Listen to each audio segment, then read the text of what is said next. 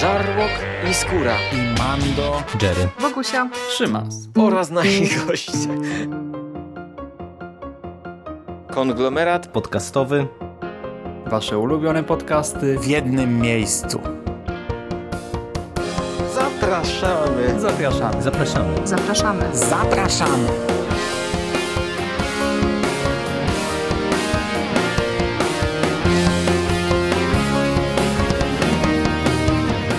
Witam w konglomeracie podcastowym, czyli na platformie, która zbiera wszystkie wasze ulubione podcasty w jednym miejscu.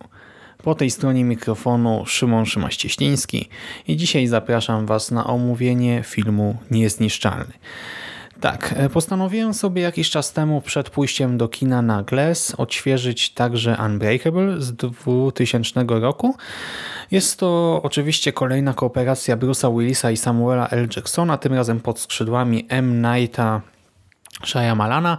E, Rok wcześniej e, wielki sukces, w sensie rok przed premierą Niezniszczalnego wielki sukces e, odniósł film Szósty Zmysł i na fali popularności tamtej produkcji Shyamalan postanowił wprowadzić do kin kolejny film Niezniszczalnego.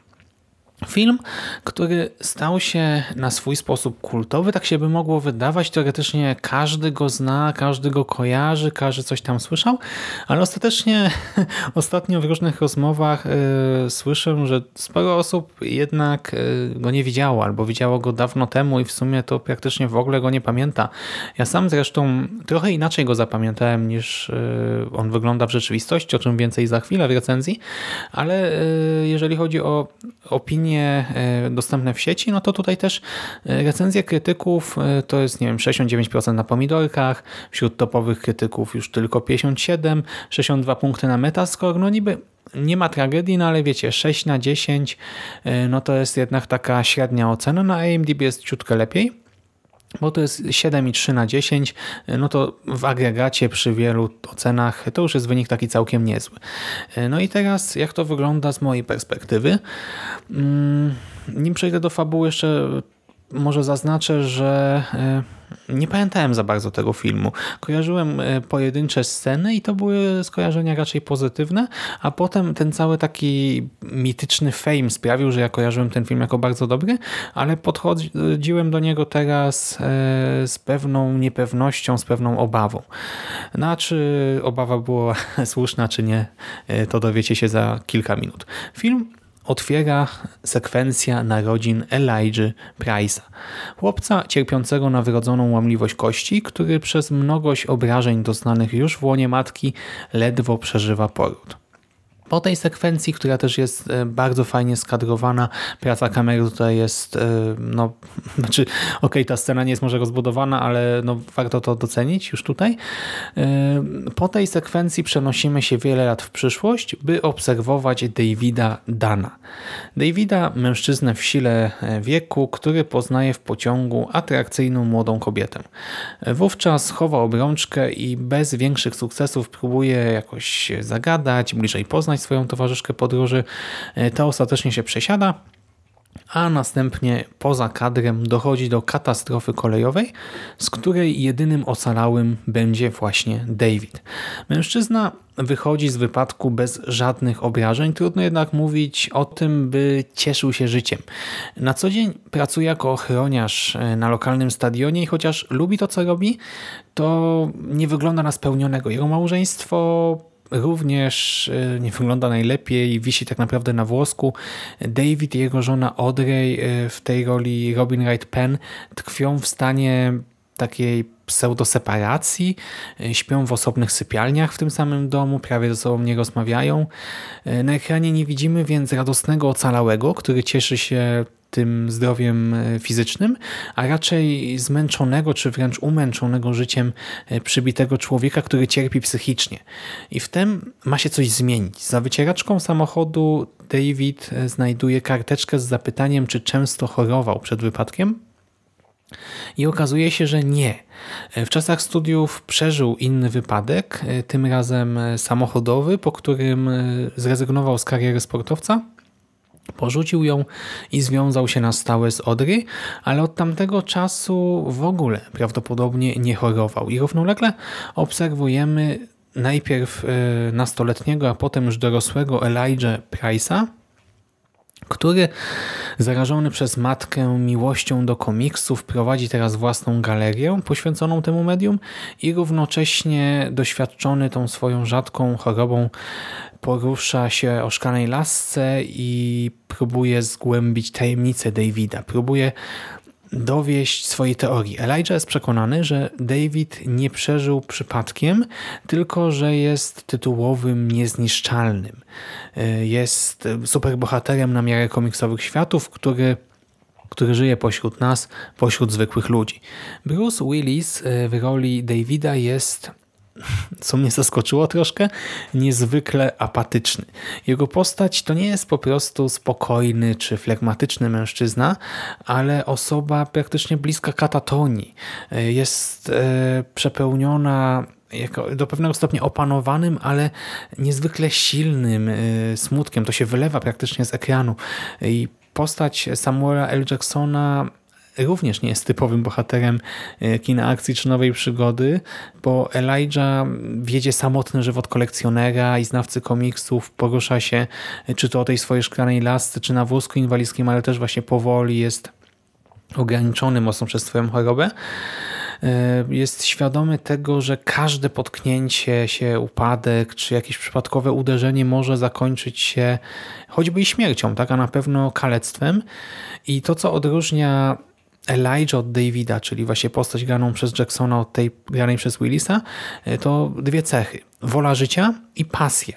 E, w tym swoim fioletowym płaszczu, bo tutaj też mamy specyficzną paletę kolorystyczną w tym filmie zastosowaną, e, Jackson czy też właśnie Elijah obrzuca świat takim obsesyjnym spojrzeniem, y, które pokazuje nam, że jego postać wierzy głęboko, iż ta cała teoria dotycząca superbohaterów ma sens.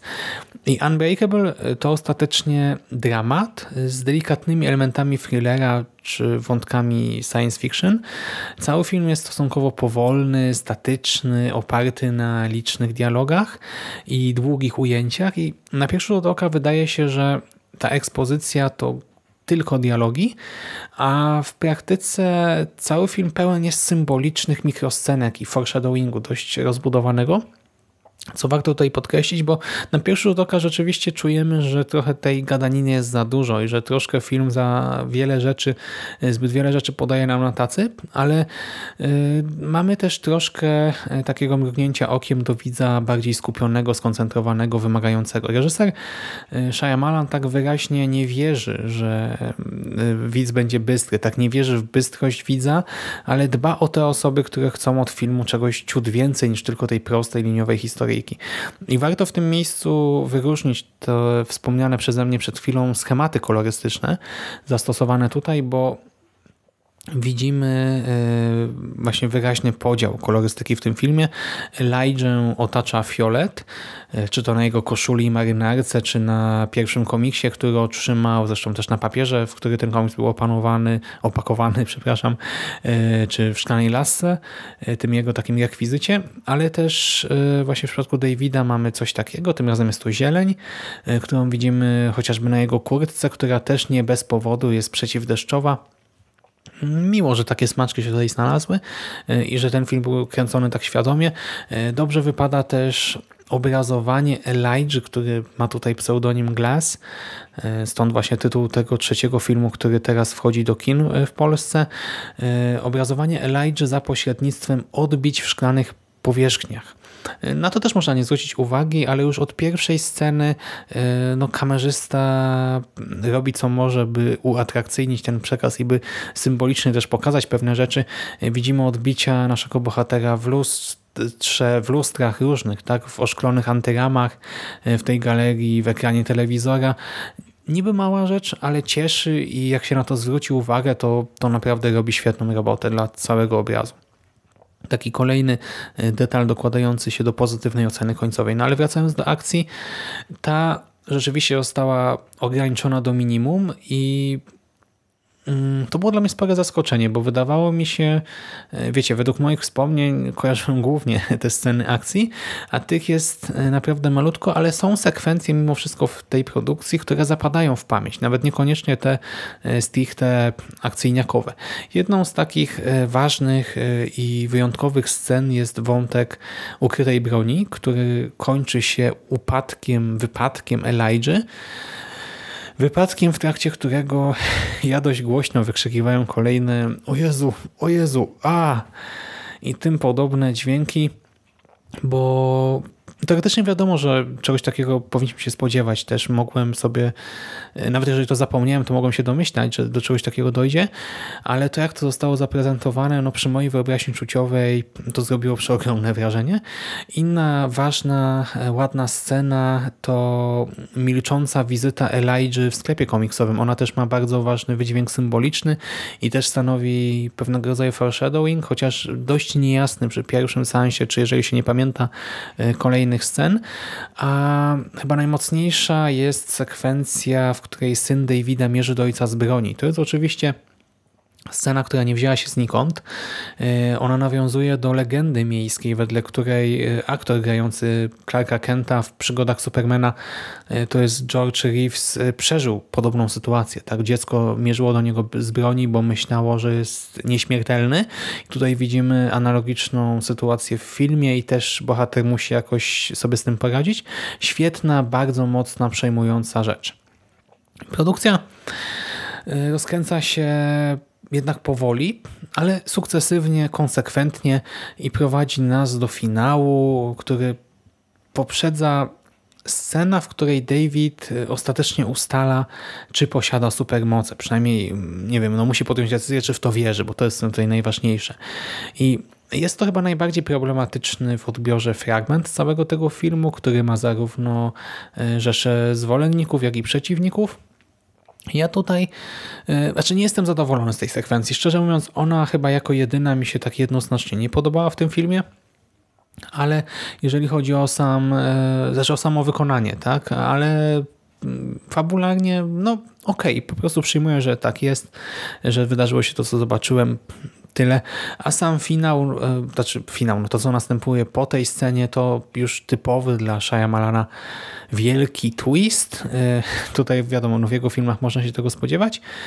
I twist, który na mnie e, zrobił wrażenie już te kilka lat temu, czy kilkanaście lat temu, nie pamiętam kiedy pierwszy raz oglądałem ten film, tak od początku do końca, no i teraz znowu ponownie, no on działa tak, tak czy siak, Ludzie często mówią, że filmy Shyamalana są na raz, ale no, jak się człowiek wczuje, no to myślę, że mimo wszystko te zwroty akcji działają też przy kolejnych seansach, zwłaszcza gdy się ogląda film po przerwie. I osobiście jestem bardzo zadowolony z tego powrotu do filmu po latach. Inaczej go zapamiętałem, spodziewałem się więcej akcji, więcej dynamizmu, a dostałem kino bardziej spokojne, powolne, ale nadal intrygujące i na swój sposób y, mocne. Absolutnie jestem daleki od mówienia o arcydziele, bo to nie jest arcydzieło, to nie jest kino rewolucyjne i nawet e, w tych różnych smaczkach, jak ta cała warstwa meta, ono nie mówi e, niczego, co by nas jakoś powaliło, co by nas skłoniło do niezwykle głębokiej refleksji. I wydaje mi się, że już w trakcie premiery swojej też e, o żadnej rewolucji mowy być nie mogło. Okej, no wtedy takich filmów tego typu, tak jakoś tam poruszających wątek medium komiksu e, może i było mniej, chociaż nie wiem, no trudno mi to stwierdzić, tak sobie teraz e, teoretyzuję. No ale tak czy siak to nie jest arcydzieło, ale sprawne rzemiosło z ciekawym punktem wyjścia i dobrym zwrotem akcji w końcówce. No właśnie, czy bohaterowie istnieją pośród nas? Jeżeli nie oglądaliście, to przekonajcie się sami. Myślę, że warto, tylko nie nastawiajcie się na zbyt wiele akcji i przygody, a raczej na spokojny dramat. Tak jak już powiedziałem wcześniej. I to wszystko ode mnie na dzisiaj. Czas wybrać się do kina na Glass i o nim też nagrać kilka słów. Mam nadzieję, że już wkrótce. Wszystkiego dobrego ode mnie. Trzymajcie się. Cześć.